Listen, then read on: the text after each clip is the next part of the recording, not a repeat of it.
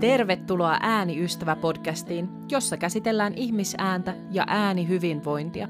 Olen Laura Vallenius, äänikaupan perustaja ja äänenkäytön kouluttaja, ja mä haluan auttaa sua ja sun ääntä tutustumaan toisiinne paremmin.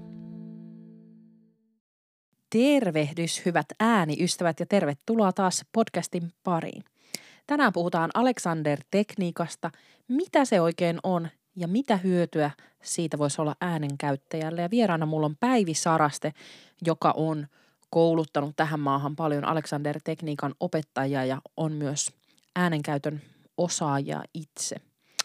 Öö, ennen sitä haluan mainita, että vielä ehdit hyppäämään ensi viikolla alkavalle kantava ääni verkkokurssille. Jos yhtään kutkuttelee, niin lähde mukaan kuudeksi viikoksi kehittämään omaa ääntäsi. Ja tota, muutenkin hyviä verkkokursseja löytyy äänikauppa.fi. Eli sieltä nappailemaan itselle sopivat. Mutta nyt mennään päivän teeman pariin.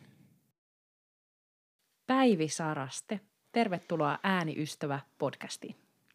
Kiitos. Ihana, kun oot täällä. Ää, sä oot siis Alexander tekniikan opettaja ja sä oot myös Alexander tekniikan opettajien kouluttaja. Ää, ja sitten sulla on taustalla, eikö näin, mu- musiikin opintoja, laulun opettajan opintoja. Kyllä, kyllä, siis mulla on mun ensimmäinen työ ja ensimmäiset koulutukset on musiikin parista ja mä oon sekä koulumusiikkiosaston käynyt aikanaan Sibelius Akatemiassa, että myöskin tehnyt lauluopettajatutkinnot myös äh, siis Sibelius Akatemiaan ja Kuopion konservatorioon molempiin. Ja sen lisäksi sitten vielä lauludiplomin Sibelius Akatemiaan. Hmm. Ja, ja sieltä sitten oot, äh, onko se ajautunut vai määrätietoisesti suuntautunut Alexander-tekniikan pariin? Eli miten siis se on tullut? päätynyt, aivan täysin, täysin yllätyksenä päätynyt. Että mulla ei ollut siis, äh, ei ollut käsitystä asiasta mitään, kun helmikuussa 90 meille tuli Kuopion konservatorioon englantilainen Alexander-tekniikan opettaja, jonka, jonka äh, Mikko Pasanen, Sibelius Akatemian laululehtori, toi, toi meille niin kuin, että me saataisiin tutustua aiheeseen ja minun oma Kuopiossa oleva lauluopettaja oli tutustunut aiheeseen ja hän sanoi mulle, että varaa sieltä itsellesi tämmöinen yksilöaika. Ja minä sanoin, että selvä. En kysynyt, että miksi tai mitä tai mitään.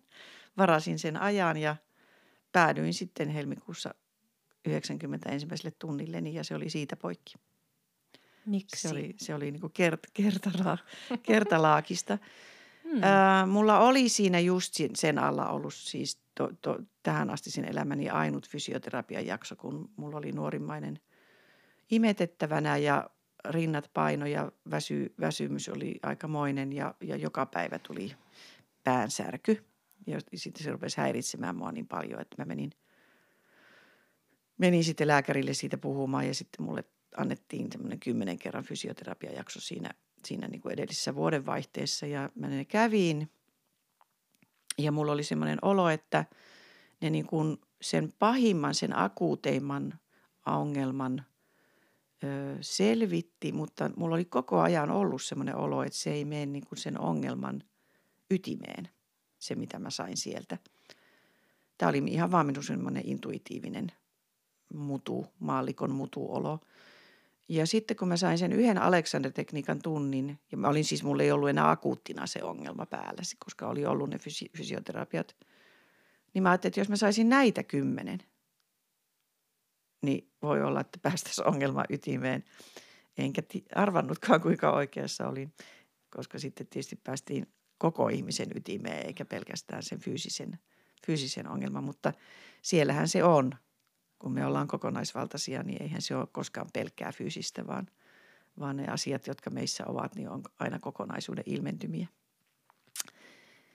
Niin siitä aivan todellakin innostuin niin tosissani, että seuraavana päivänä otin niin kuin yhteyttä siihen opettajaan, joka oli mulle sen tunnin pitänyt ja kysyäkseni, että missä sitä voi opiskella. Mm. Niin kuin ihan oikeasti kouluttautuakseen opettajaksi. mikä on tietysti vähän noloa, koska halusin opettaa jotain, mistä en ymmärtänyt mitään. Mutta oppiihan siinä samalla itsekin, kun alkaa sitten paneutua. No miten vielä jälkeenpäin nyt, kun sä katsot, että eh, sulla oli sitä päivittäistä päänsärkyä, niin mitä se Alexander-tekniikka sitten teki, että se lähti purkautumaan? Tai miten sä niin kuin jälkeenpäin katsot sitä? No totta miten kai, se auttoi? Nythän mä tiedän, koska mä olen Alexander-opettaja ollut 30 vuotta kohta, niin mä tiedän, mitä se teki. Mutta en mä sitä sillä hetkellä välttämättä niin kuin tietopuolisesti ymmärtänyt. Mä ymmärsin vaan sen kokemuksen, mä ymmärsin sen, sen helpotuksen ja sen, minkä se antoi. Mutta että se, se, mihin se Alexander nimenomaan pare, paneutuu, on siis tämä, tämä asia, jos, joka meitä, meissä pitää yllä niitä meitä haittaavia asioita, eli meidän tottumuksiin, meidän, meitä haittaaviin tottumuksiin, huonoihin tottumuksiin. Niihin paneutuu Alexander-työ. Mm. No me tänään puhutaan todella Alexander-tekniikasta ja mitä kaikkia asioita siihen kuuluu, mitä siinä oikein työstetään, miten Alexander-tekniikan ää, äärellä olo voisi auttaa äänen käyttäjää ää, äänen tuotossa. Mutta min, miten nyt, sulla on tämä tausta, niin minkälaisena ystävänä sä näet itse äänen työkaverina? Mm. Minkälainen suhde teillä on? Meillä on siis, minulla ja minun äänellä on hyvä suhde nykyään, mutta ei ollut ennen Alexander-tekniikkaa. Ennen Alexander-tekniikkaa mä suhtauduin omaan ääneeni hyvin epäilevästi. Mulla oli semmoinen käsitys, että mulla on heikko ja helposti vaurioituva ääni – mikä käsitys tietysti tuli kokemuksista, että oli tapahtunut riittävän monta kertaa, että se, se oli reagoinut epätoivotulla tavalla johonkin, mitä mä olin tehnyt. Ja, ja ikään kuin mennyt, ääni oli mennyt. Ja ö, sitten Aleksanderin myötä mä olen tullut ymmärtämään, että ei mulla ole heikko ääni ollenkaan – ja, ja ei, ei mitenkään erityisen helposti vaurioituva missään tapauksessa. Mutta mä ymmärrän nyt, mitkä oli ne minun, minussa olleet huonot mm. tottumukset, jotka aiheutti sitä vauriota sitten, kun mä käytin ääntäni enemmän. Ja ne oli sen kaltaisia tottumuksia, että mä en yhtään ihmettele sitä, että se ääni reagoi niin kuin menemällä huonoon kuntoon. En yhtään. Avaa vähän lisää. Mi- mitä ne sun omat tottumukset oli? Öö, mä olen siis öö, tehnyt öö, paljon paljon työtä pidättelemisen kanssa sen takia, että mä tietyssä vaiheessa oma, omaa matkaani tulin hyvin tietoiseksi siitä, että olin, olin kovin kova pidättelijä, siis pidättelemään ulos tulevaa ilmaa. Ja sanon nykyään joka paikasta, että mä pidättelijöiden kerhon kunniapuheenjohtaja. Mm-hmm. Öö, ja en tiedä, että johtuuko se sitten siitä, että mulla on tämä oma kokemus, että mulle on tullut suoma, suomalaisia oppilaita niin paljon, joilla on se sama ongelma. Että minun näkemys tällä hetkellä on se, että suurin osa suomalaisista pidättelee ulos tulevaa ilmaa. Öö, ja että se on meille vähän tämmöinen niin kuin kansantauti. Johtuneeko pakkasesta? en tiedä. Mutta öö, se joka tapauksessa siis pidättely on, se on niin tuhoisaa, koska, koska se, se estää ääntä toimimasta vapaasti ja luonnollisesti. Se on niin kova työ, joka, siis keho, kehossa täytyy olla niin kova este, että ilma ei tule meistä ulos. Että se, se tekee niin kuin monenlaista hallaa äänelle. Ja sen lisäksi, että mä tajusin olevani pidättelijä – ja on paljon tehnyt se asian kanssa töitä, niin toki, ja se oli varmasti niin kuin vanhaa perua niin sanotusti, että se ei ollut, se ei ollut kehittynyt esimerkiksi lauluopintojen aikana, vaan se oli jo varmasti, ja tiedän, että se oli lapsuudesta asti kantautunut, niin kuin kulkenut mulla mukana. Mutta sen lisäksi mä oon sitten lauluopintojen yhteydessä kehittänyt vielä aikakamalia sisäänhengitykseen liittyviä tottumuksia, joita, joita sitten omalta osaltaan – ovat haitanneet paljon sitä, miten minun ääni on päässyt toimimaan, tulemaan. Eli, no, eli sulla ne äänen käytön tottumukset on liittynyt just siihen hengitysyhteyteen jotenkin. Siihenpä ne ihmisillä liittyy. Kehossa. Ei se ole vaan mulla. Just. Hei, äh, kuvasit vielä äsken tuossa tota pidättelyä ja tottumusta ja kuinka se juontaa juurensa jo niin kuin, äh, varhaislapsuuteen kenties. Mm. Eli onko tottumukset jotain semmoisia, miten sitä kuvaisi, käytösmalleja, joita me opitaan ympäristöstä vai, vai mikä se tottumus oikein on? Mm. Ne on käytösmalleja, joita opitaan ympäristöstä se, si, ni, sillä – sillä mekanismilla, joka on niin kuin jokaisen lapsen ja vanhemman välillä ja sitten myöskin muut tärkeät ihmiset lapsen elämässä, niin sillä on iso vaikutus siihen, miten tottumuksia meihin kehittyy. Eli pieni lapsi ottaa mallia ympäristöstään, varsinkin alle kouluikäinen, siis aivan todella pieni. Mm-hmm. Ja, ja se on vaan se, miten systeemi pelaa, että en, en aina sanon sen, että en, en halua siis vanhempia syyllistää, enkä halua kenellekään sanoa, että nyt – nyt kattokaa mitä olette saanut aikaan. Missään tapauksessa en halua niin sanoa, vaan että tämä on se, miten se systeemi pelaa. Lapsi on, on riippuvainen ympäristöstään, se on riippuvainen hoitajistaan, se haluaa olla samanlainen. Se on erittäin hyvä ottamaan mallia, kopioimaan, matkimaan hyvin kokonaisvaltaisella tasolla. Se, matkii niin kuin, se ei matki ollenkaan pintapuolisesti, se matkii tosi syvällisesti. Mm.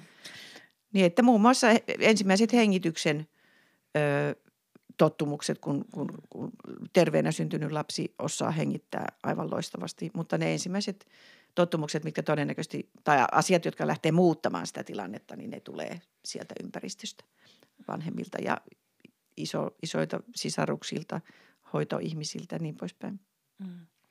No nyt jos mennään Alexander-tekniikkaan, niin onko siinä kyse just näiden tottumusten pitääkö ne tiedostaa muuttamisesta, mikä se on se niin väylä, mitä siinä oikein Alexander-tekniikassa tehdään. Mutta sanon vielä itse asiassa mm. tuohon äskeiseen, että, että se, tämä, tämä mekanismi, että lapsi ottaa mallia ympäristöstä, mm. se on niin kuin se ensimmäinen, joka lähtee sitä lasta mm. muuttamaan. Mm. Mutta sen jälkeen tulee toki, kun lapsi on oma, oma kokonainen persoonansa, niin sen jälkeen alkaa tapahtua asioita, jotka, jotka muuttaa lapsessa olevia, olevaa siksi, että lapsi kokee elämäänsä niin kuin hän kokee elämäänsä.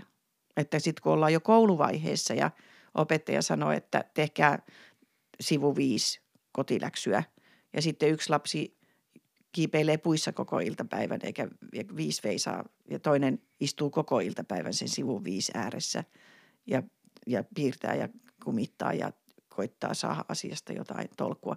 Että ne reaktiot, mitä sitten, sitten lapsissa, lapsissa yksilöllisesti tapahtuu se esimerkiksi sen seurauksena, mitä, mitä heille annetaan tehtäväksi tai mitä heiltä odotetaan, mitä, niin ymmärrät, että koko se, mm. koko se systeemi, niin ne vaikuttaa siihen, minkälaisia tottumuksia alkaa muodostua myöskin.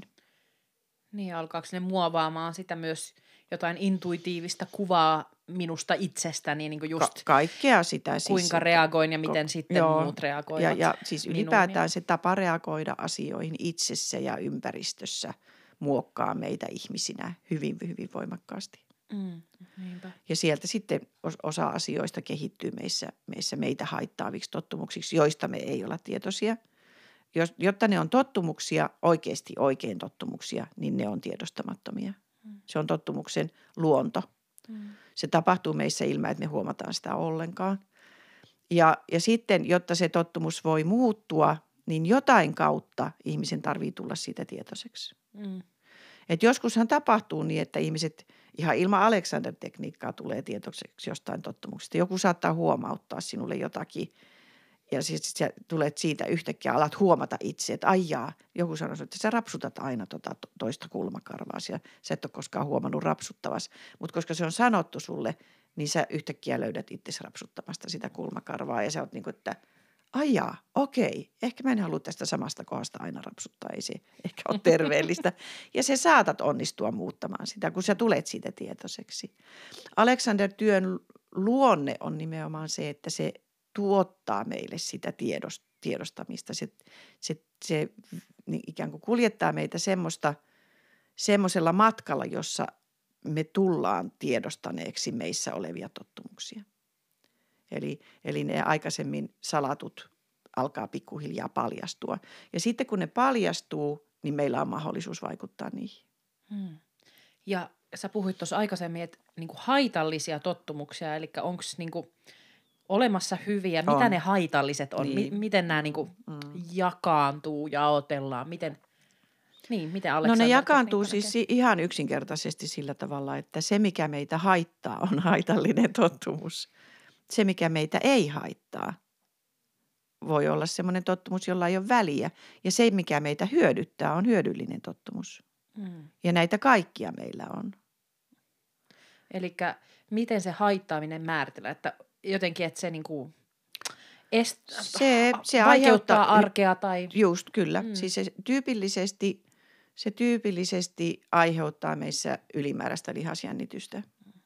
Se on niinku se kaikista semmoinen yksinkertaisin tapa sanoa nimenomaan näistä fyysisesti haitallisista tottumuksista, joidenka niidenkin fyysisesti haitallisten tottumusten taustalla on tyypillisesti aina joku ajatus. Eli mieli on siellä niin kuin perimmäisenä joka tapauksessa. Mutta fyysisesti haitallisissa tottumuksissa on ylimääräistä lihastyötä, on ylimääräistä ihan tämmöistä niin kuin lihaksistossa tapahtuvaa ponnistelua, mm. joka, joka niin kuin varmaan pystyt sen kuulemaan, että se siis tarkoittaa sitä, että käytän ylimääräistä energiaa mm. Yksinkertaisimpiin asioihin, mitä teen päivän aikana, koska se on tottumukseni, koska se on se, miten minussa tottumuksen mukaisesti tapahtuu. Ja kun en ole siitä tietoinen, niin se tapahtuu minussa koko ajan. Ei voi valita maanantai-tottumuksia ja tiistai-tottumuksia, vaan on samat tottumukset koko viikon, mutta ei kaikissa tilanteissa yhtä voimakkaina. Eli se, miten tottumukset meissä on toimimassa, vaihtelee hetkestä toiseen. Ja sen takia ihminen saattaa ö, tulla tietoiseksi, ö, no itse asiassa ei tule tietoiseksi, vaan saattaa huomata itsessään kummallisia asioita, joita ei ymmärrä yhtään, mistä ne johtuu. Niin kuin esimerkiksi mä olin keväällä varmaan 77 ehkä vappuna vaaleanpunaisessa vekkihameessa laulamassa laulun palkki ykköstä, siis ykköskurssia, vanhaa ykköskurssia Sibelius Akatemian pikkusalissa. Ja mun oikea jalkani alkaa täristä, niin että se hameen helma heilu. Ja ja mä oon silleen, että oi kakka. ja, että mitä ja mitä mä teen. Ja siis mä en voinut tehdä yhtään mitään. Mutta kun mä olin aivan hämmennyksissä, että mitä ihmettä se mun jalka tekee. Mm. Ja nyt tällä, tämän hetken tiedolla niin totti, toki ymmärrän, että oikean jalkani jännitykset olivat sen kaltaisia, että kun se ne huonot tottumukset siinä jalassa – sen jännittävän tilanteen takia vahvistui, niin se meni niin pitkälle se tilanne minussa, että se meni kramppiin se jalka. Mm. Ja se aikansa sitten tutis. Mm. Sitten se lopetti.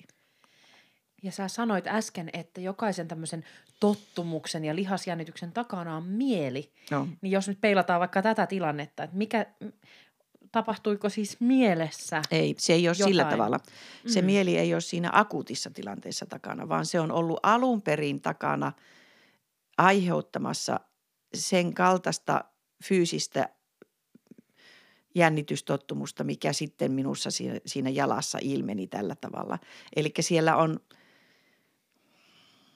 Uh, nyt mä joudun siis säveltämään, koska ei mulla ole niin tarkkaa tietoa siitä, että olen ajatellut näin ja näin. Siis siihen me ei päästä yleensä. Joidenkin kohdalla pääsee aika ihmeen selville vesille, mutta tästä kohdasta mulla ei ole niin tarkkaa tietoa. Mutta mä tiedän, että mä oon kasvanut 13-vuotiaana hirveän nopeasti.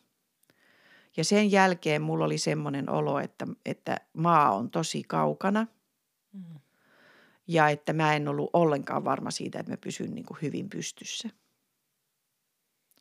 ja mä tiedän, että mun ikätoverit siihen aikaan teki vaikka mitä juttuja, joihin mä en uskaltanut lähteä ollenkaan. Eli mä oon alkanut jännittää jalkojani niin kuin sen ison äkillisen muutoksen seurauksena. Ja toki tässä nyt, eihän se ole pelkästään, siis tämähän ei ole koko tarina. Et toki siellä on minun geenit, ja ne on aina mukana. Minun taipumukset, onko mä mitenkään notkea liikunnallinen, onko asiat, liikku, liikkumisasiat mulle helppoja. Mitkä sinänsä siis kyllä mulla on ollut, mulla on taipumusta myös sinne, että en mä mikään pökkelö ole ollut niin pelkästään. Mutta siinä vaiheessa on tullut semmoista pökkelöitymistä varmasti johtuen siitä, että ikään kuin en ole tunnistanut itseäni. Esimerkiksi. Että tällä tavalla se mieli on ollut siellä taustalla, mutta se ei ole, se ei mieli siinä esiintymistilanteessa siellä Sibelius Akatemian pikkusalissa, niin se tietysti se mielen vaikutus siinä hetkessä oli se, että jännittää niin kamalasti. Mm. Mm, että se oli se mielen vaikutus siinä. Mm. Mutta että mutta et ei sitten taas se ei ollut, se on eri asia, mikä on siellä niin kuin sen tottumuksen taustalla. Mm. Tässä jo tulee upeasti niin tota ihmisen kerroksellisuutta jotenkin mm.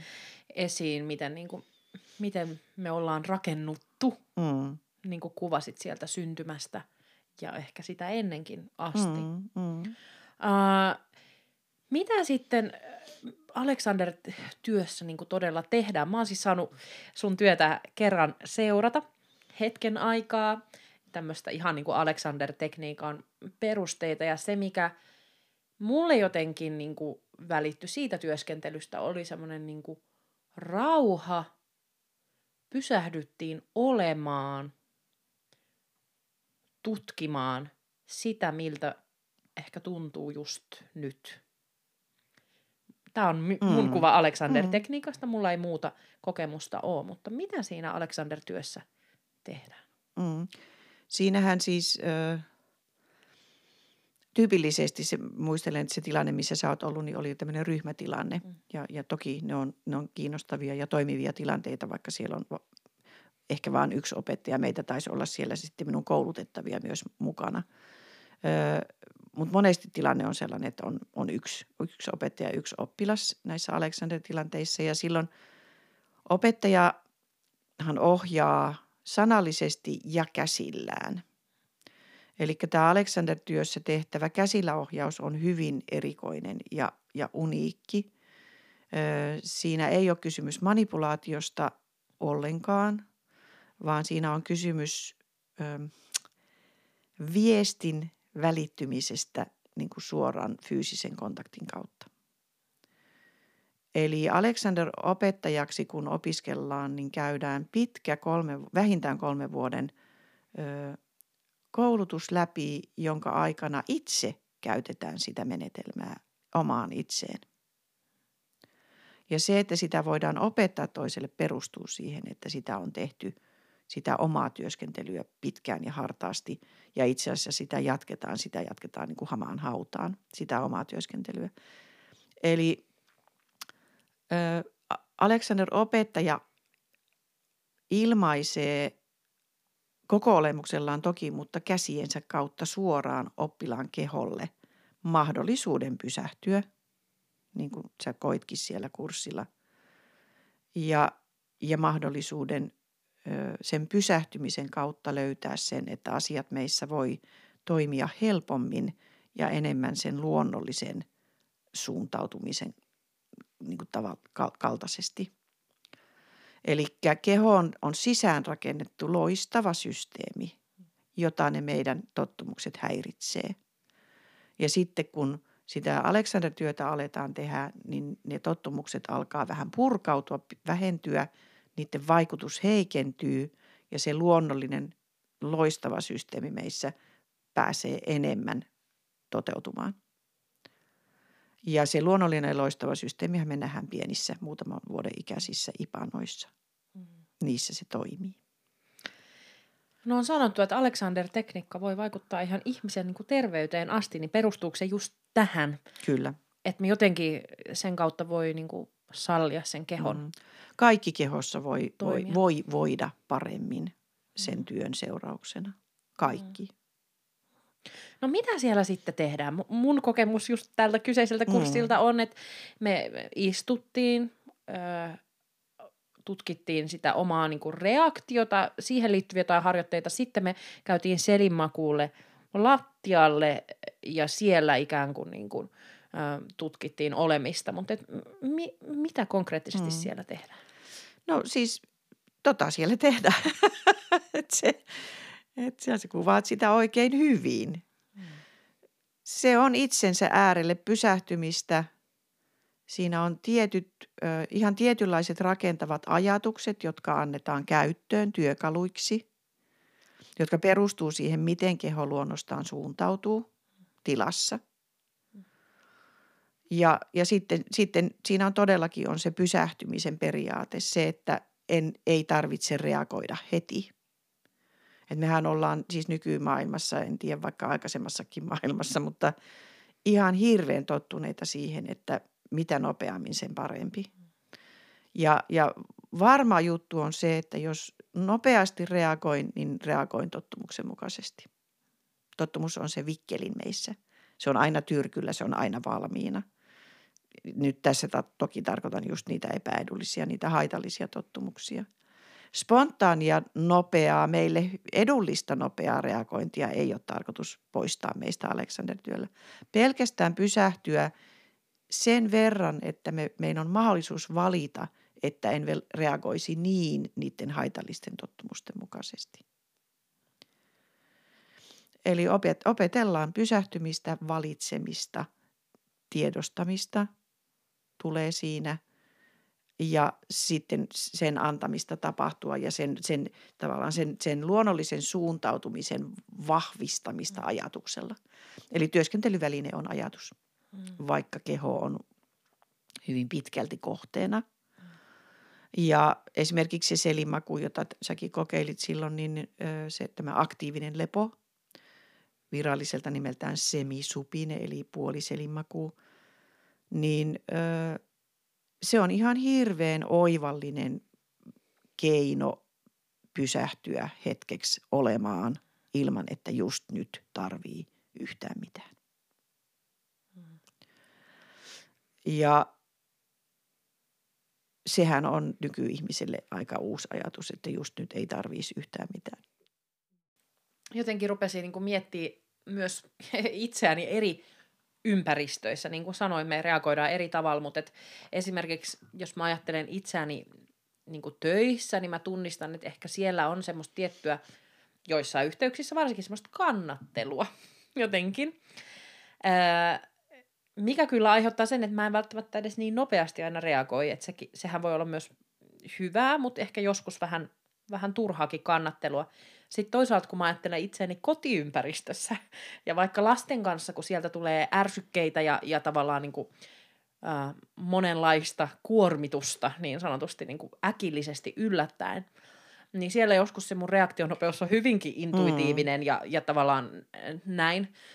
Niin mä jotenkin mietin, että miten niin kuin, Alexander-tekniikka voi auttaa tämmöisissä niin kuin, toisaalta kannattelussa, onko se hyvää, huonoa, voiko sitä määritellä, tai sitten tämmöistä niin kuin, vaikka kotielämän kuormittavuutta, mm. mitä on?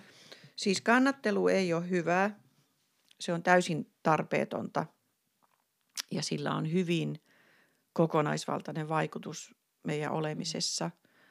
Se on hyvin iso työ, koska jos, jos sanotaan, että – uloshengityksen estäminen on todella iso työ, niin maakontaktin estäminen on myös todella iso työ. Mm.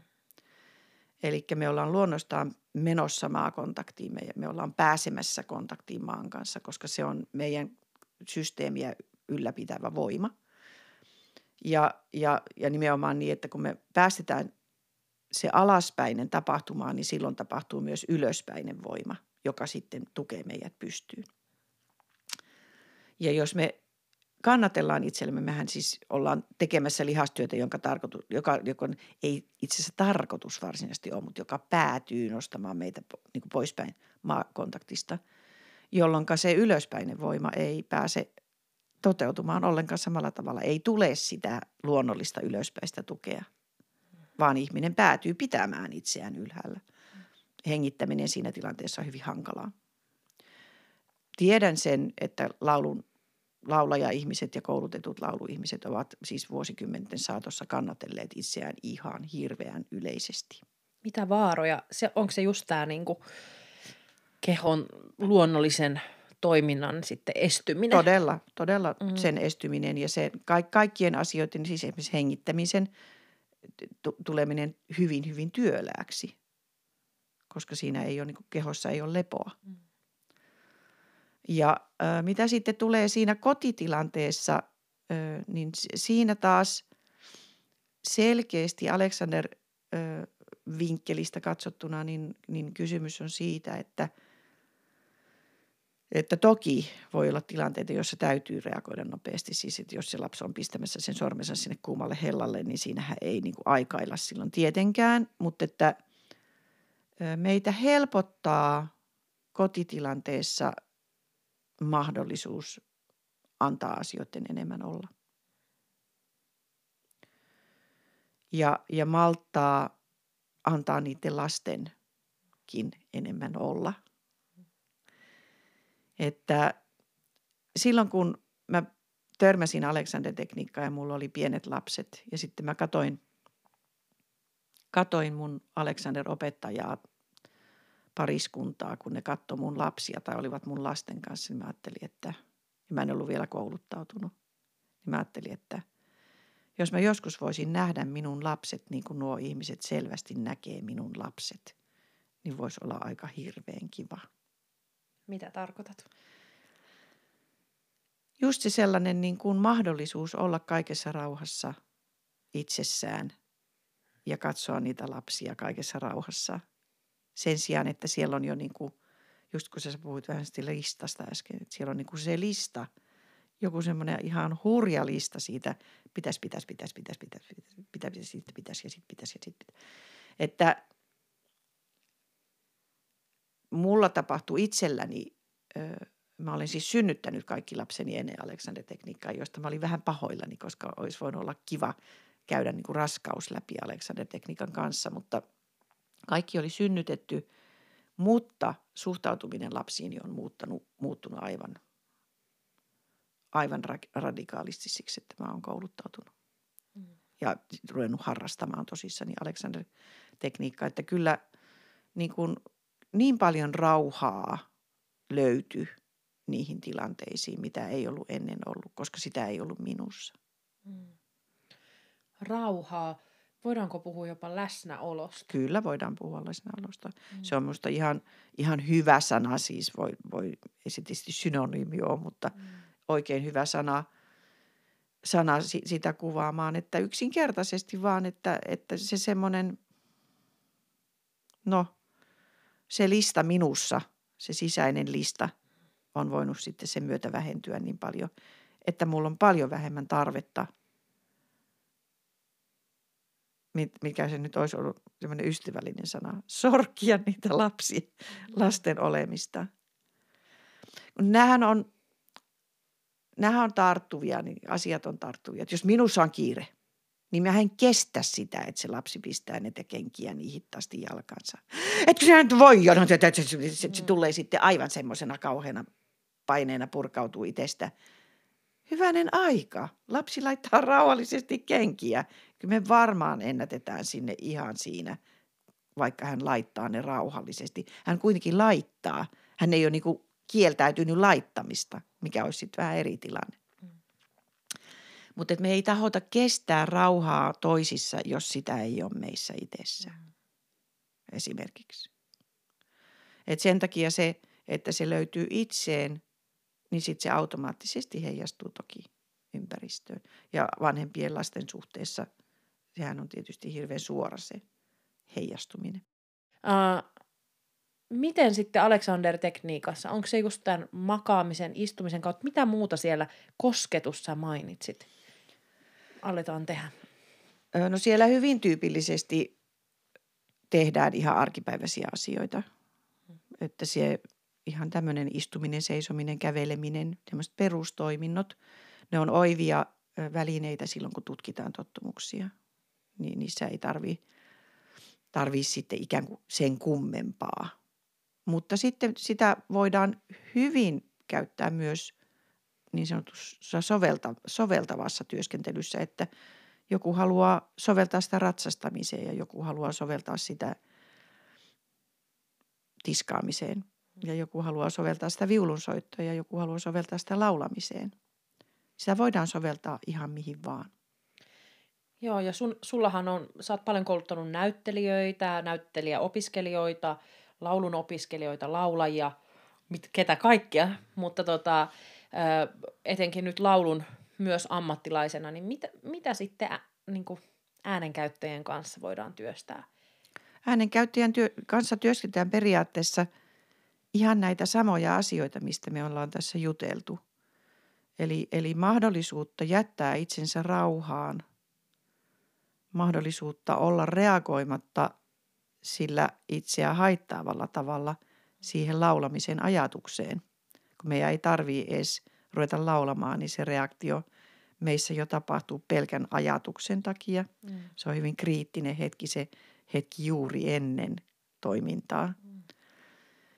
Ja, ja mahdollisuutta sitten sitä kautta vahvistaa sitä luonnollista toimintaa. Ihminenhän on siis luotu laulamaan.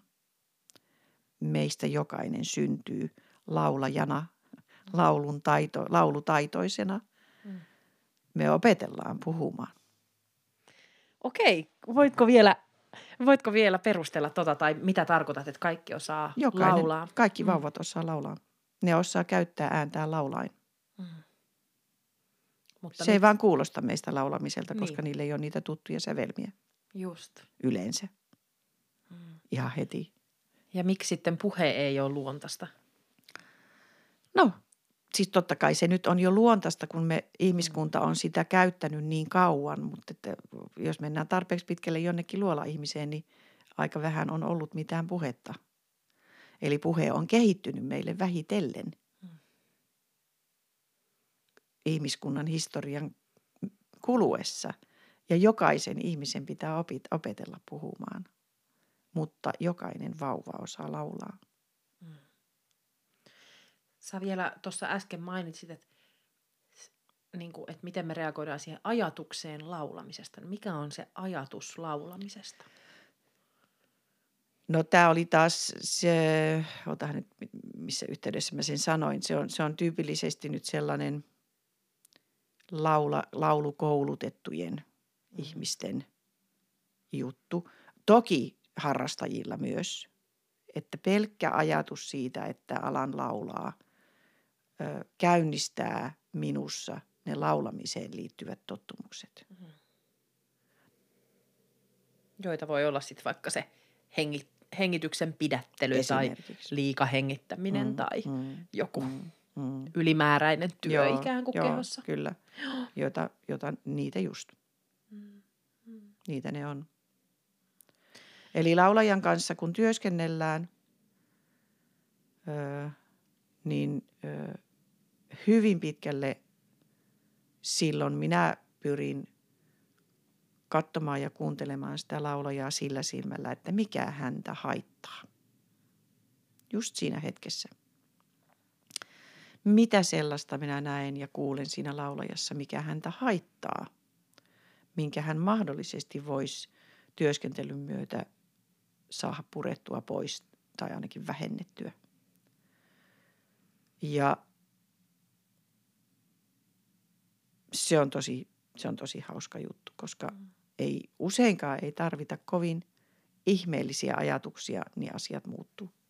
Niin, eli onko kyse just ajatuksen muuttamisesta? On. Miksi? Tai sen, miten? sen seurauksena kehossa muuttuu. Mm. Mitä se niin kuin tarkoittaa? Mitä voisi muuttaa ajattelussa? No ajattelussa voi muuttaa ty- esimerkiksi tyypillisesti näitä, että mitä minun pitäisi, että mä voin laulaa. Mitä minussa pitäisi tapahtua, miten minussa pitäisi tapahtua, että mä voin laulaa. Niitähän on laulajassa paljon. Mm. Mitä koulutetumpi, sitä enemmän. Mm. Ja monesti ne ei ole asioita, jotka hyödyttää. Ne on usein asioita, jotka haittaa. Ja voinko ajatella, että mun ei tarttiskaan. Mitä sitten, niin kuin, mitä potentiaalia sä näet, että jos lauleja alkaa työstää omaa olemistaan Alexander-tekniikan kautta, tai voi olla puhujakin, niin mitä sille äänenkäytölle voi tapahtua? Mikä on se niin kuin mahdollisuus siellä sitten? Se voi siis sanalla sanoen vapautua, joka tarkoittaa sitä, että, että sitä ääntä manipuloidaan vähemmän tyypillisesti. Se pääsee enemmän tapahtumaan luonnostaan. Ja koska me ollaan synnynnäisiä laulajia, koska se instrumentti on meissä. Toki käyttäminen vaikuttaa siis hirveän paljon. Se, että sitä instrumenttia käytetään, niin sillä on todella iso vaikutus. Moni, joka ei, useimmat, jotka luulee, että ne ei osaa laulaa, niin se johtuu siitä, että ne ei ole laulanut. Niin, ö, mutta kun se instrumentti on meissä, niin se pääsee toimimaan koko kapasiteetillaan. Sen sijaan, että ja mä puhun siis ihan omasta kokemuksesta, sen sijaan, että ne asiat, joita mä tottumuksen mukaisesti olen tullut tehneeksi liittyen siihen laulamiseen, ovat pitäneet sen, sen äänen semmoisessa tietynlaisessa vankilassa. Että se ääni on niin kuin jotenkuten toiminut, mutta se ei ole päässyt, päässyt vapaasti virtaamaan, soimaan, olemaan minussa – Ja kokemuksen kannalta se, että se vähänkin vapaammin pääsee, on, se on tavattoman tyydyttävä kokemus. Sehän se hauskuus Aleksander-työssä on aina muist, muistettava sanoa, että ei tarvitse tulla valmiiksi, eikä koskaan tuukkaa.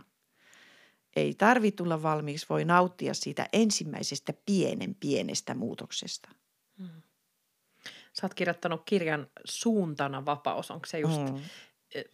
tämä sama ajatus, että ikään kuin se suunta on selkeä, vaikka Joo. sinne ehkä ikinä ei periaatteessa lopullisesti päädytä ja päästä. Ei, ei, ei tule valmiiksi. Ja se on hirveän vapauttava, kun tajuaa, että ei tarvitse tulla valmiiksi. Koska se on aika ahistava juttu, että mun pitäisi niin kuin päästä sinne ja sinne ja sitten.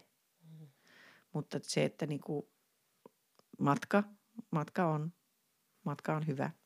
Mm. Jos sä antaisit niinku vinkkejä äänenkäyttäjille, että miten ne vois itse lähteä niinku Alexander-tekniikan näkökulmasta työstämään näitä tottumuksia, tätä vapautta, niin onko se mahdollista niinku tehdä itse vai tarvitaanko siihen niinku toista ihmistä? Miten sä niinku katsot? Alexander-työtä on tarkoitus tehdä itse mutta on hyvin haastavaa yrittää tehdä sitä itse ilman, että on saanut yhtään ohjausta. Eli jonkun verran ohjausta olisi hyvä saada, että saa kiinni siitä ideasta. Ja se haastavuus tulee siitä, että meidän käsitys omasta itsestämme huijaa. Eli meidän, meidän tota, se, miten me pystytään havaitsemaan tai tajuamaan aistinvaraisesti itseämme, on siinä määrin niiden tottumusten ohjaamaa. Ne tottumukset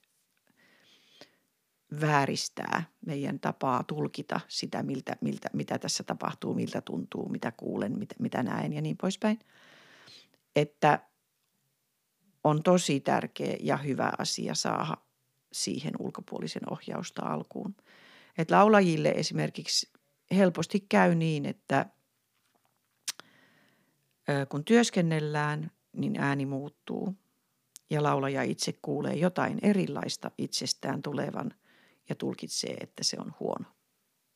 Mm, niin, että tämä on mm, väärin tai... Mm.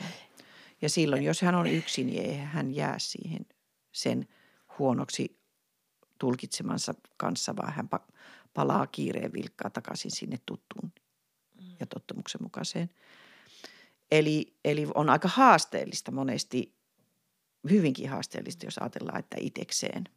Ja sama asia pätee siis kropan, kropassa tapahtuvien muutosten kanssa ylipäätään, että meidän, meidän lihastuntoaisti kertoo meille tarinaa ja me tulkitaan sitä tarinaa niin, että nyt menee väärin silloin, kun itse asiassa saattaa mennä tosi hyvään suuntaan. Niin, eli kun meidän keho tekee jotain uudella mm. tavalla, niin sitten se viesti on, että se on väärin joo, vaikka. joo. Joo. Että johtuen tästä epäluotettavasta aisti, aistimiskyvystä tai sen, sen aistimuksen tulkitsemiskyvystä, niin, niin tota, on tosi hyvä saada ohjausta ulkopuoliselta. Mm.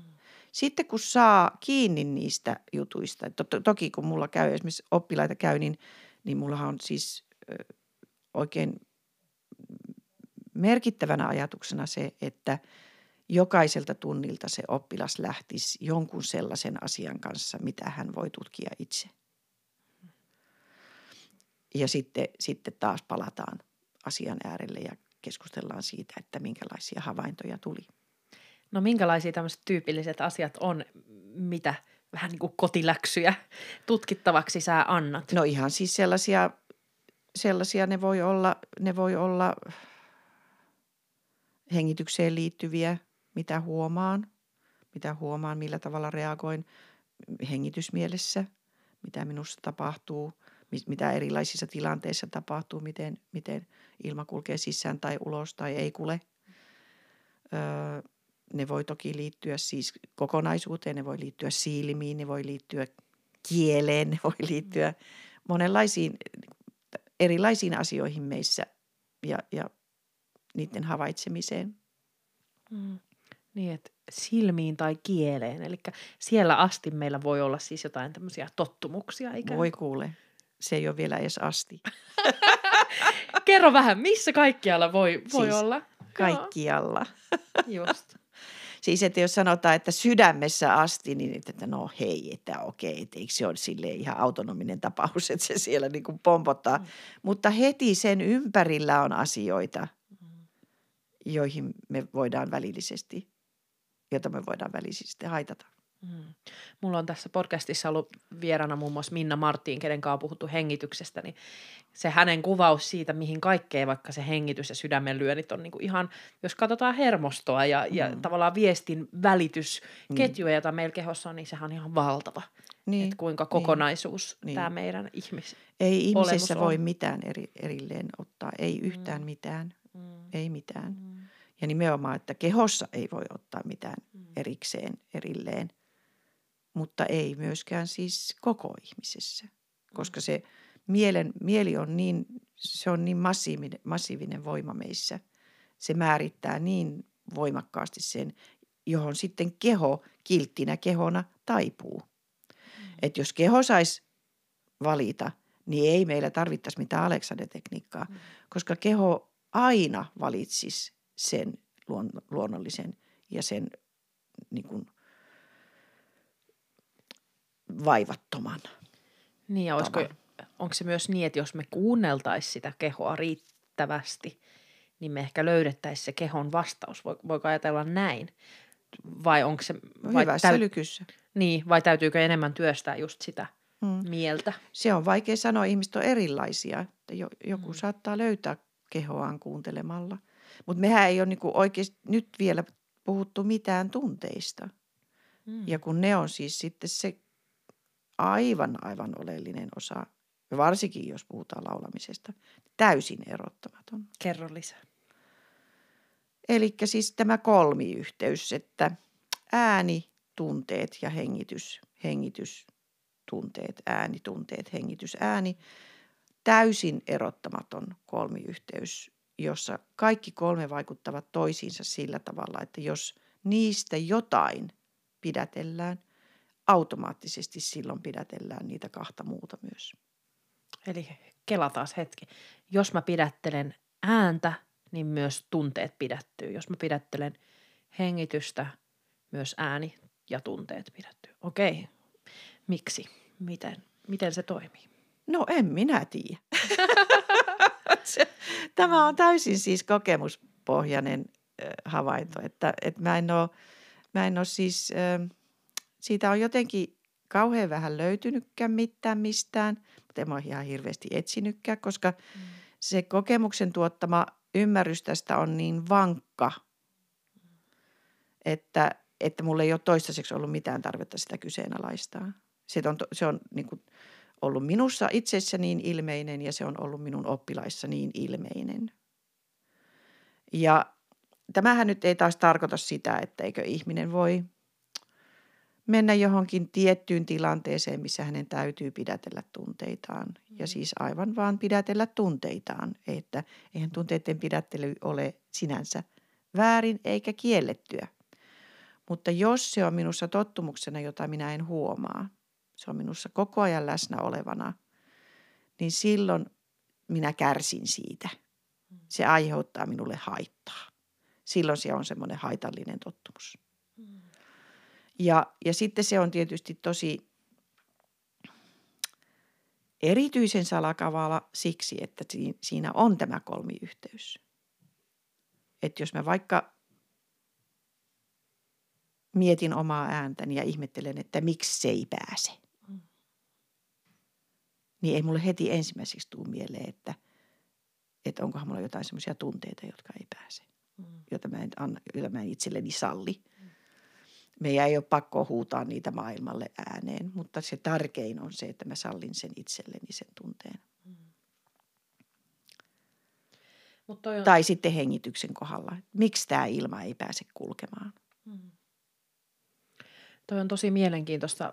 Itse työskentelen lauluyhtyeessä, ihana kuva ja rakas kuvajani, ää, missä me ollaan paljon iloittu siitä, että siellä on semmoista paljon tunteiden vuolautta ja, ja jotenkin semmoista rentoutta, että pystyy niin kuin olemaan kaikkinensa. Mutta toisaalta lauluyhtiö on niin valtavan intensiivinen yhdessä, kun meidän pitää olla niin kuin yksi instrumentti, meidän pitää niin kuin sulautua ikään kuin toisiimme.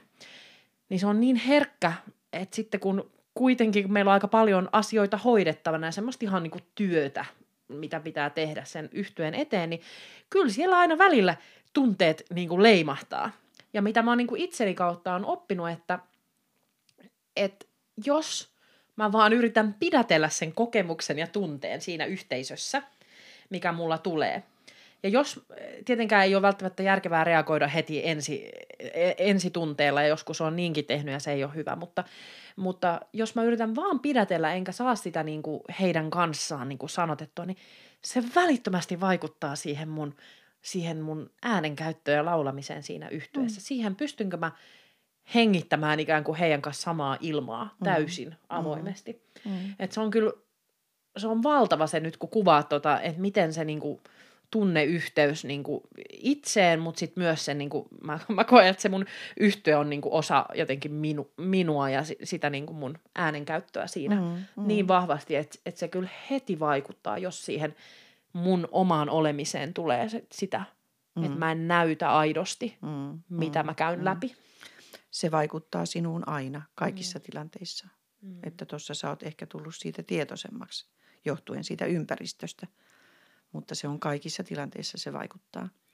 Ja ihan vaan, minusta on kiva aina välillä tarttua yhteen sanaan, kun mä mm. kuuntelin sinua. Joo. Niin mä tarttuisin siihen sanaan, siihen yhteen sanaan, mm. joka sä sanoit siellä välillä, että miten teidän pitäisi sulautua yhdeksi. Mm. Niin sitten mä, mua kiinnostaa se, että voisiko se olla vaan, että miten me sulaudutaan yhdeksi. Mm. Että sielläkään ei olisi sitä pitäisi joka on heti pieni semmoinen pakko. Ja joka, se pakko automaattisesti aiheuttaa meissä vähän ylimääräistä yrittämistä. Et jos sen sijaan olemme tiedostaneet tämän ihanan mahdollisuuden ja voimmeko antaa sen tapahtua yrittämättä saada sitä tapahtumaan. Mm. Ja luottaa siihen, että itse asiassa se on niin kuin omiaan tapahtuakseen siinä. Mm. Se on tilanne, jossa se voisi aivan mainiosti vaan tapahtua oivallinen huomio. Mm. Ja näinhän se on, me vaaditaan itseltämme ja, ja työyhteisöltä, tai se voi olla puoliso tai, tai ne lapset, mm. mistä aikaisemmin puhuttiin. Mm. Mehän, meillä on aika paljon odotuksia ja vaatimuksia ö, suhteessa Kyllä. kaikkeen. Mm. Kyllä, niitä on paljon. Se on varmaan semmoinen ainakin länsimaisen ihmisen aika uni, niin kuin, mm kansainvälinen, mm. se ei voi sanoa ehkä globaali, mutta länsimaisen ihmisen ainakin tämmöinen. Mm. Joo. No hei, sä sanoit, että tässä on tämä kolmiyhteys ja ollaan jo puhuttu siitä, että, että se niin kuin hengityksen pidättely ei ole hyvä, tunteen pidättely, äänen pidättely. Voidaanko niin kuin Alexander-tekniikassa vielä purkaa sitä tunnejuttua jotenkin? Voi, miten siitä pidättelystä päästään? Alexander-tekniikassa ei pyritä purkamaan suoraviivaisesti tunteita. Se tulee työskentelyn vaikutuksena, mm. kun ne tunteet ö, tyypillisesti kyllä yleensä meistä lähtee purkautumaan ihan sen lihasjännityksen purkautumisen myötä, koska siellä ne asuu, mm. ne tunteen pidätykset. Me, meidän ainut paikka, mihin me voidaan tunteet pidätellä, on siis lihaksistosta. Ei ole mitään muuta varastoa. Mm. Eli kun on tarve pidätellä tunteita, niin lihakset jännittyy. Ja kun ne sitten ne lihakset pääsee vapautumaan, niin ne tunteet pääsee vapautumaan. Eli mm. Alexander-työn seurauksena usein tunteita purkautuu, jos vaan ihminen voi sen itselleen sallia. Et sitten taas mielen voima voi olla niin suuri, kieltämisen voima voi olla niin suuri, että ei voi antaa. Ei voi antaa tunteiden sitten, jotka lähtee nousemaan, niin kuitenkaan purkautua. Voi luulla, että nyt tapahtuu jotakin vaarallista, jotakin, mitä ei olisi tarkoitus tapahtua ja niin poispäin.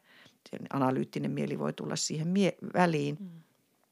jolloin sitten se muukin vapautuminen estyy. Että sitten se vapautumisprosessi tyssää siihen, että ne tunteet ei pääse. Eli meissä, meissä niin kuin vapautumisen, vapautumisprosessi on selkeästi tällainen, tällainen jatkumo, jossa joku asia, joku, jonkun asian täytyy tapahtua ensin, että joku toinen asia voi tapahtua sen jälkeen.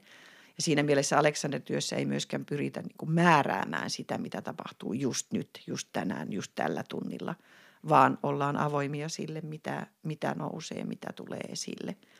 Et opettaja ö, lempeästi ehdottaa ja on niin kuin näyttämässä oppilaalle mahdollisuutta olla helpommin ja niin poispäin. Ja siihen totta kai sitten liittyy helpompi hengitys ja kaikki tämmöiset, mutta niitä, niihinkään ei erityisesti välttämättä niin kuin suora, suoraan paneuduta.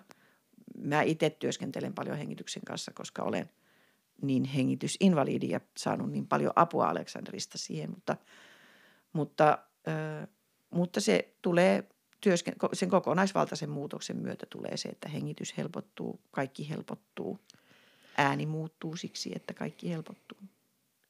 Jotenkin mun mielestä tämä assosisoituu jopa niin kuin itse tuntemuksen, itsensä löytämisen, ehkä itsensä hyväksymisen hmm. niin kuin tematiikkaa hyvin vahvasti. Et, tai miten sä näet, niin kuin, että on, onko se keskeinen osa sitä prosessia jotenkin? On, että... se on hyvin keskeinen sanotaan, että Alexander työ tekee meidät enemmän itsemme, itsemme kaltaisiksi. Mm. Eli nämä tottumukset on saattanut hämärtää sitä, mm. että kuka minä olen, minun tottumuksen mukainen tapani ajatella, mm. joka just pitää sisällään sitä listaa siitä, että minkälainen minun pitäisi olla ja minkälainen minun ei pitäisi olla ja niin poispäin. Se kaikki estää sitä semmoista luonnollista itsenä olemista. Mm. Ja sitten kun sitä lähdetään purkamaan, niin sieltä tulee, tulee ö, paljon just sitä enemmän itsen, itsen äärelle pääsemistä. Ja ö, täytyy sanoa, että yksi ihan tavallisimmista lauseista, mitä mä oon kahdeksan vuoden ajan koulutettavilleni sanonut, on se, että voisinko vaan antaa itseni olla. Mm. Voisinko sallia tämän itsessäni. Mm. Että, että ihan sitten jos ajatellaan, että mutta se on niin kuin kauhea ominaisuus mm. jostakin asiasta. Eihän mulla saa olla sellaista. Jep niin meissähän saa olla kaikkea, kun me ollaan monipuolisia. Me, meissä kuuluu olla kaikkea. Ei se tarkoita sitä, että meistä tulee murhamiehiä, että me ryhdytään nyt kamaliksi ihmisiksi. Mutta se, että me sanotaan, että mulle ei saa olla esimerkiksi vihan tunteita, niin, niin sehän on niin kuin yhden inhimillisen puolen kieltämistä. Hmm. Ja kaikenlainen kieltäminen aiheuttaa sen, että ne ilmiöt itsessä itse asiassa vahvistuu. Niinpä. Ja onko se jopa niin kuin, kuitenkin teothan me voidaan sitten valita, että antaako se just Alexander-tekniikka lopulta, niin kuin, mistä vähän lähettiin välineet myös just siihen, että nähdään itsemme kokonaisina, mutta sitten valitaan mm. kuitenkin Joo. lopulta se teko. Joo, niin kuin, kyllä. Kun pääsit kyllä. näihin hirveyksiin, niin myös, niin, että niin. se on sitten asia erikseen, miten Se on toimii. sitten asia erikseen, niin. Mm. Joo. Että, että se on niin kuin tärkeintä on, on antaa, antaa itsensä kokea kaikkia niitä asioita, mitä nousee. Mm. Ja, ja sitten, sitten voi valita. Sitten voi valita. Sanooko ääneen sen vihaisen sanan vai eikö sano, riippuen tilanteesta. Niinpä. No, tietysti kun äänen äärellä ollaan, niin kyllä mulle ehkä resonoi toikin, että Alexander-tekniikan kautta, sen kautta kun löytää sitä omaa olemusta ja itseään, niin voi löytää myös omaa ääntä Kyllä. syvemmin. Nimenomaan siis mahdollisuus löytää oma ääni Mm. On hyvin, hyvin keskeinen asia, että se, se, että ihminen voisi laulaa omalla äänellä on, on todella merkittävä asia, koska omalla äänellä laulaminen on ihan hirveän paljon hauskempaa kuin jollain muulla äänellä laulaminen. Se on kokonaisvaltaisesti niin antoisaa ja se mahdollistaa sellaisia positiivisia kokemuksia, joita niin kuin ei pääse kovinkaan lähelle, jos laulaa muulla kuin omalla äänellä ja kokemusta on. Että se on tietysti siis äänen kannalta ihan hirveän selkeästi se paras vaihtoehto, koska silloin minun ääni voi toimia juuri niin kuin minun ääni on suunniteltu toimimaan. Se voi kuulostaa juuri siltä, mitä minun ääni on suunniteltu kuulostamaan. Sen ei tarvitse kuulostaa keneltäkään muulta. Se antaa ääneen värejä, jota äänessä ei, ei sitten muussa tapauksessa ollenkaan ole. Ja, ja se antaa mahdollisuuden tehdä sillä äänellä asioita, joita sillä ei muuten pysty tekemään. Mm. Aika isoja löytöjä On tosi, nämä. tosi isoja. Hei, me aletaan lähestyä podcastin loppua, mutta minkälaisia vinkkejä tai sanoja haluaisit sanoa äänenkäyttäjille? Oli sitten lauleja tai puhuja, mutta minkälaisia tota, asioita, mitä voisi tutkia tai ajatella? No mua, mä ajattelen, että, että varsinkin kun me saadaan koulutusta ääneen, niin, niin meillä on hyvin voimakkaasti vaatimuksia liittyen ääneen. Et me ei suhtauduta ääneen sallivasti, vaan sillä tavalla, että suurin piirtein, että vaikka olisin kuinka väsynyt, niin sen pitäisi silti toimia. Ja, ja, ja vaikka olisi kuinka just aamuhetki, niin sen pitäisi jo toimia. Ja sitten kaikenlaisia tämmöisiä pitäisi, pitäisi tyyppisiä ajatuksia, jotka ei taas niin kuin, ei ole äänen kannalta hyviä, koska, koska se semmoinen pitäisi ajattelu vaikuttaa, kun kaikki meissä vaikuttaa ääneen suoraan, niin se pitäisi ajattelu vaikuttaa ääneen hyvin voimakkaasti, hyvin suoraan. Eli, eli sellainen, että sanotaan nyt vaikka, että aloitan aamulla ja ei nyt ole niin kauhean, ei nyt näköjään kauheasti suju, eikä ehkä minusta kuulostakaan niin hyvältä, niin ei se mitään. Antipa olla vaan, ihan rauhassa. Tästä nyt lähdetään pikkuhiljaa tekemään, päiv- lähdetään päivään ja, ja lähdetään pikkuhiljaa ja siitäpä se sitten. Ja mulla on niinku, mulla on monia monia kokemuksia Aleksanderin myötä tullut siitä, että ääni ei ole oikein hyvässä kunnossa, mutta mä en välitä siitä, mä en reagoi siihen, mä en rupea miettimään yhtään mitään. Mä vaan rauhassa jatkan hommaa ja hetken päästä se on ihan hyvässä kunnossa. Että, että se, että oi ei ja, ja pitäisikö, mitä, tätä, mitä, ja voisinkohan me nyt jostain tehdä jotakin vähän enemmän tai vähän vähemmän tai jotakin ja kaikenlaisia semmoisia, niin semmoinen niin checking-lista, että, että mitä mun pitäisi nyt tässä jotenkin eri tavalla, että se ääni alkaisi toimia. Sen sijaan, että mä voisin antaa itteni olla ja katsoa hetken. Mm. Niin ylipäätään sellainen asenne enemmän. Ja sehän ei, kun minä olen tälleen jo vanhempaa polvea Suomessa koulutettu laulaja, niin sehän ei ole ollut se perinteinen tapa ajatella asiaa. Että minä en tiedä, miten nykyään ajatellaan, mutta se ei ainakaan ole ollut se perinteinen tapa ajatella asiaa. Päivi Saraste, kiitos, että olet ollut vieraana Ääniystävä podcastissa ja avannut Uskon, että monelle kuulijalle vähän uusia näkökulmia äänenkäyttöön ja siitä, siihen, miten äänestä voisi ajatella. Noissa äsken mainitsemissa asioissa on kyllä tutkittavaa ihan itse kullekin ja, ja tietysti kun elämä muuttuu, keho muuttuu, niin, niin äänikin muuttuu. Se, se on niin kuin joka päivä löytöretki siihen omaan ääneen. Mistä sut löytää, jos, jos haluaa kuulla lisää sinusta tai sun työstä? No minut löytää mm, netistä Kuopion Alexander Tekniikan sivuilta. Siellä on yhteystiedot. Ja toki haluan myös mainita, että, että Suomessa on muitakin laulaja Alexander-opettajia. Eli olen itse kouluttanut jo kaksi laulun opettajaa, Alexander-opettajaa ja, ja, ja täällä on muitakin muutamia ihmisiä, ja sitten myöskin sen, että jos haluaa vaikka laulun takia ja laulusta kiinnostuneena mennä Aleksander-tunnille, niin opettajan ei tarvi olla laulaja. Et ihan niin sanotusti tavalliselle Aleksander-opettajalle kannattaa mennä, koska työskentely on kokonaisvaltaista ja opettajan ei tarvitse olla laulun asiantuntija. Hmm. Ja Alexander-tekniikasta on tämmöisiä lyhyitä kurssejakin tarjolla, eikö niin? On. Että voi käydä tutustumassa, jos on. haluaa myö- on myös kursseja, sitä kautta. Kyllä, on mm. kursseja tarjolla, on yksityistuntia, että, että netistä löytyy semmoinen kuin Suomen Alexander-tekniikan opettajat Finstat ry.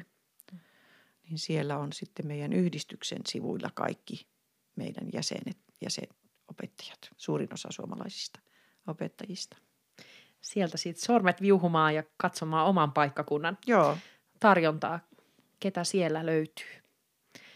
Päivi Saraste, kiitos, että jaoit sun valtavasta ammattitaidosta ja, ja kokemuksesta meille kaikille kuulijoille. Ja oli ihana, kun olit vieraana. Kiitos. Kiitos, kun kutsuit. Ja siinä oli taas tämänkertainen Ääniystävä podcast-jakso. Kiitos sulle hyvä kuulija, että olit taas mukana ja pistä mulle palautetta tulemaan tai toiveita tulevista jaksoista. Ihanaa viikkoa just sulle. Moikka!